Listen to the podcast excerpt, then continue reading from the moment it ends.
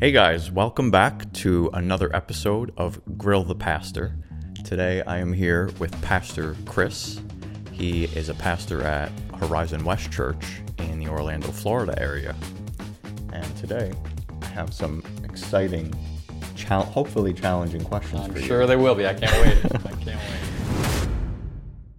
A little bit of my story, quick. I'm a newer Christian, recently baptized. Uh, this whole last couple of years has been a crazy journey. So, some of my questions come from other people that are in my life, and some just from my past too that I'm totally curious to ask you.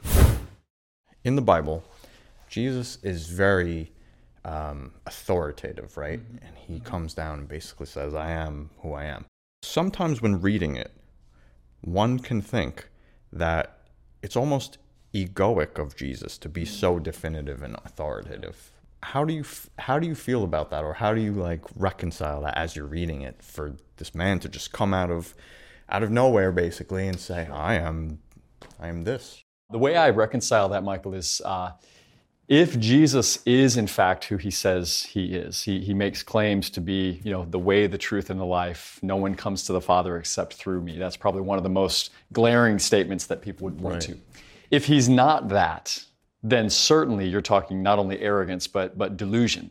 But on the flip side, if he is that, um, then it becomes an issue of truth and uh, and a necessary statement, a necessary line, so to speak, to draw. Much like, you know, if the sun were to apologize for being the sun, hey, you know, Neptune, you come and be the center of the solar system. You know, you give it a shot. I'll I'll I'll defer.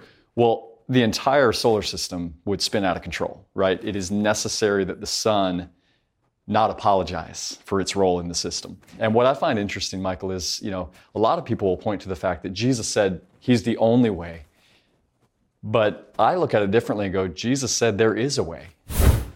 Tell me what you think about this. The thought was, "Love thy neighbor." Um, all are welcome to the family now. But then in Corinthians, he writes, "Actually, I wrote you to not to associate with anyone who claims to be a brother or sister mm. and is sexually immoral or greedy or an idolater mm. or verbally abusive or a drunkard or a swindler. Mm. Do not even eat with such a person." So, I feel like there's a contradiction there. What does one do with that? Yeah, it's, it's a tough one. I got him. Ah, we'll see. We'll see. And I, and I don't I don't want to create any easy solutions or answers. There are those things that are tough to reconcile. In the Gospel of Luke, a woman comes to Jesus and she says, "Jesus, will only a few be saved?" And this is the place where Jesus says two things, one of which radically widens uh, the gates of heaven, in a sense, and one that sort of narrows it. And so Jesus says, Wide is the road that leads to destruction, and many find it. This is one of my favorites. Narrow is the road, you know how it goes. Narrow is the road that leads to life, and only a few find it. And then Jesus says, and people will come from the north, the south, the east, and the west, and will take their place at the kingdom of God, but you yourselves will be on the outside. And you're going, "Wh- wh- what is he talking about? And Jesus, what's fascinating is I believe he's both at the same time broadening the kingdom of God to say every man, woman, and child from every nationality, every language, every place, every time in history is welcome in. And this is what you see in, in Matthew 28, what we call the Great Commission go and make disciples of all nations. Revelation This is 7 where I'm confused because Jesus says these things. it broadens. Yeah, yeah, and then you know in Corinthians here to this this letter he's writing.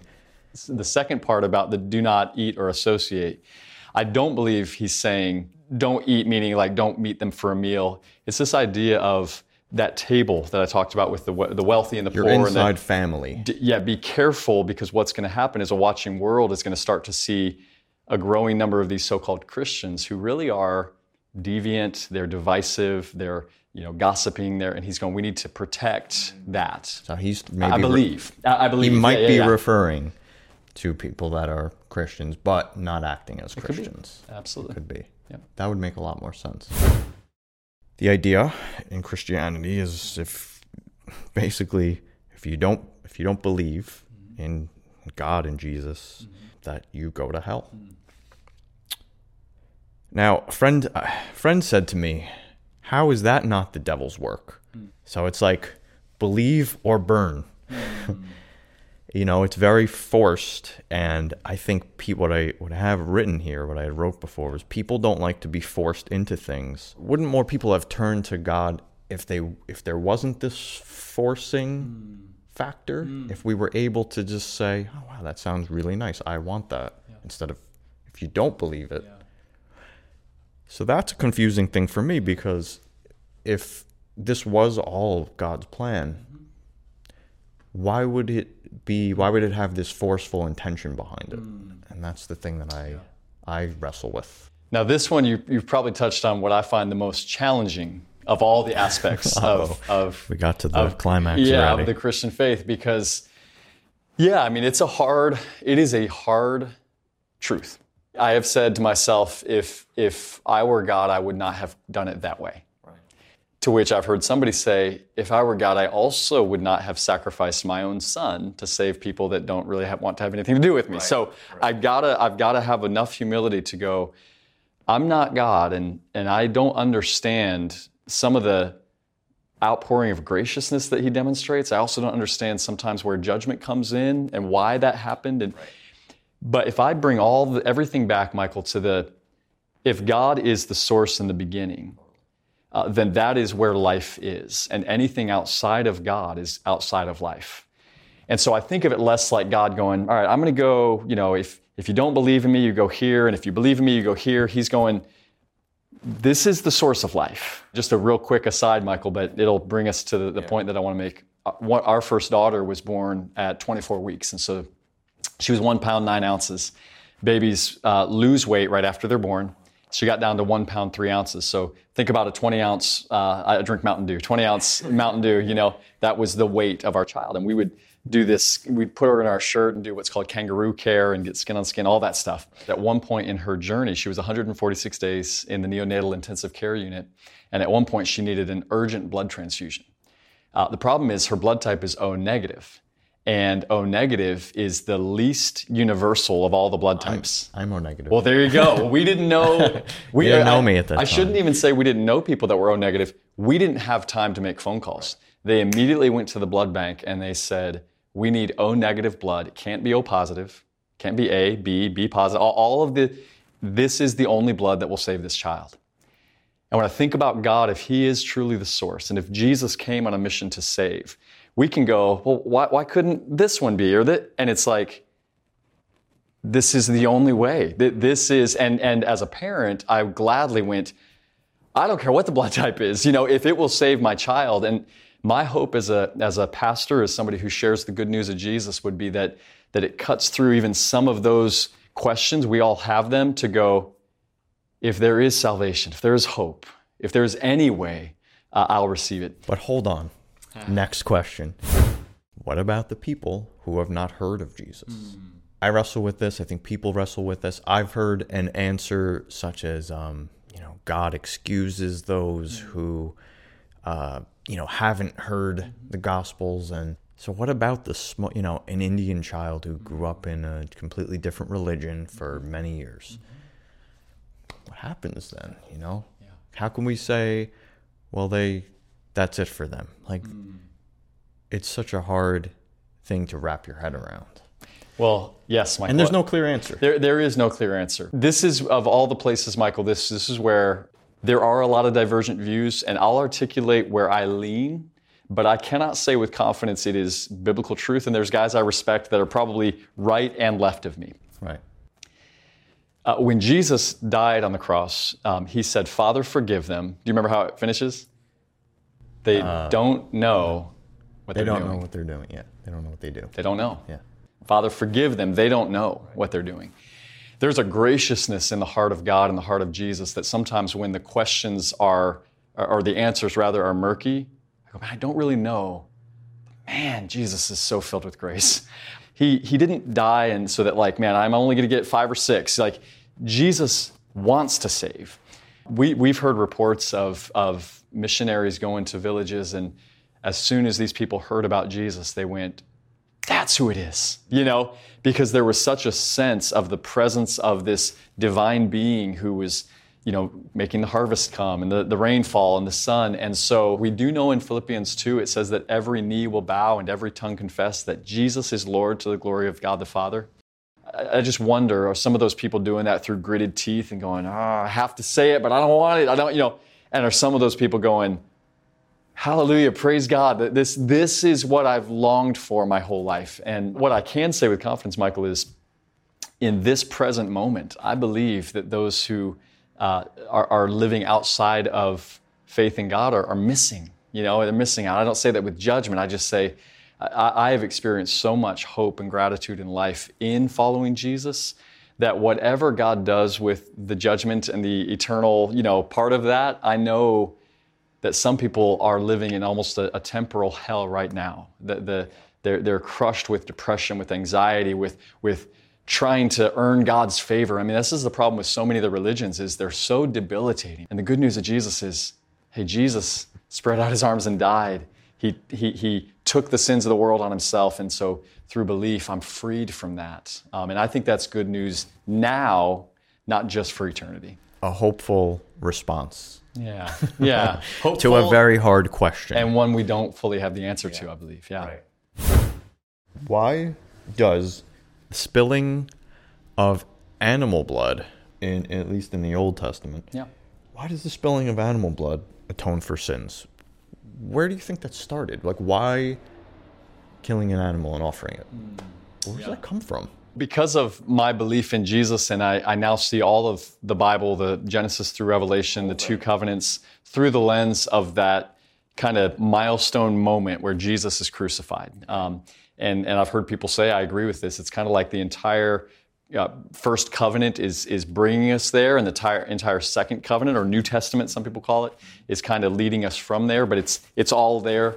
Um, and so then you see again, in, but what about all these poor animals that died? Well, for sure, yeah, yeah, and and there, my, you know, I know some people who go, hey, they were instantly in heaven with uh, God, you know, so I don't know, right, right. Um, but it does point to, and this is actually the book of Leviticus, this is almost the whole point of it. It does point to the fact that every sin comes with a consequence. There is no such thing as a victimless sin in a sense.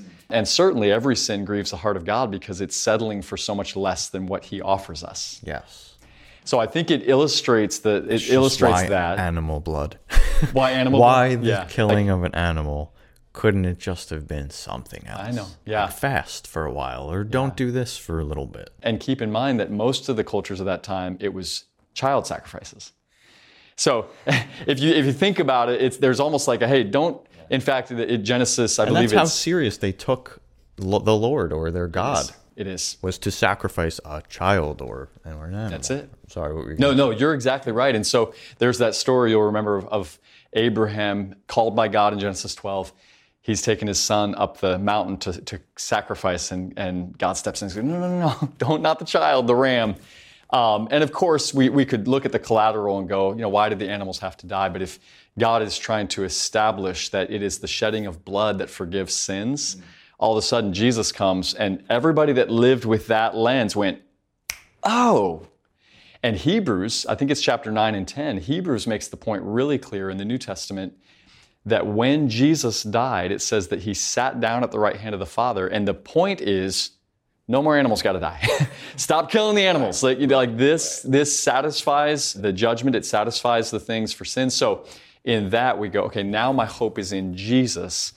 I don't have to kill my golden doodle. I don't have to put my fish in the ground. You know, I, I can, I can trust in his grace. It's interesting because I have a family member. He said, you know, everybody took God very, very serious back then and maybe because they didn't have social media and books and movies and whatever things have existed in the last few hundred years or whatever they didn't have much mm-hmm. to, to do and so he said you know everyone was really focused on these these ethereal things because yeah. there was nothing to distract and and this person is a non-believer and said you know well that maybe that's the reason that you know, all of these people followed jesus because there was basically nothing else to do and he came promising these amazing words i think data would show the onset of of television and high-speed cars and social media especially is not having a great effect on people psychologically and spiritually. The anxiety is higher, depression is higher, the, the suicide rate, unfortunately, it's, it's traumatic, it's terrible, you know, is, is, is rising. There's a tendency that we have a, a modern bias. Well, those people were just ignorant. Now we have all this. And I would say, I'm not sure that all this is healthier or is better. I know. Could it be? In a sense. That it's really the devil's work. Right. Yeah, right. And, and, or like anything, it's a tool that can be used for good or, for evil, good or right? And so that's we see that with all different mediums. You know, in, the first thing we see about God is he's making light, he's making valleys, he's making fish, he's making people, he's making mountains.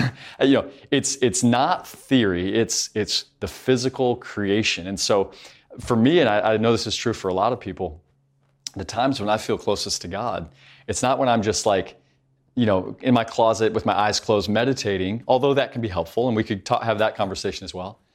But man, put me out in a, a, a, a, the woods on a fall day with a cool breeze and the trees rising, and I go, how great is our God? You know, I, it's the physical often that I see the, the, the handprints or the fingerprints of God in. And so uh, you use the word distraction. We didn't have all these distractions back then. And I go, right. They, and they are distractions. Maybe, maybe there was some misunderstanding of what God required. Oh, I got to make all these sacrifices. But I think that instinct to know that life is about a good God who has given us a good world to cultivate and steward was healthy. And in some ways, we I don't say we're losing that, but in some spaces of culture, we are. Yeah. So, that being said, media can be used for good or bad. And we hope that this is on the side of good, which we encourage you to like and subscribe to the channel and follow for more episodes of Grill the Pastor and all kinds of other fun content. It's been great talking with Pastor Chris today. Been good to be here. Yes. Yeah. Uh, and uh, hope to see you guys again.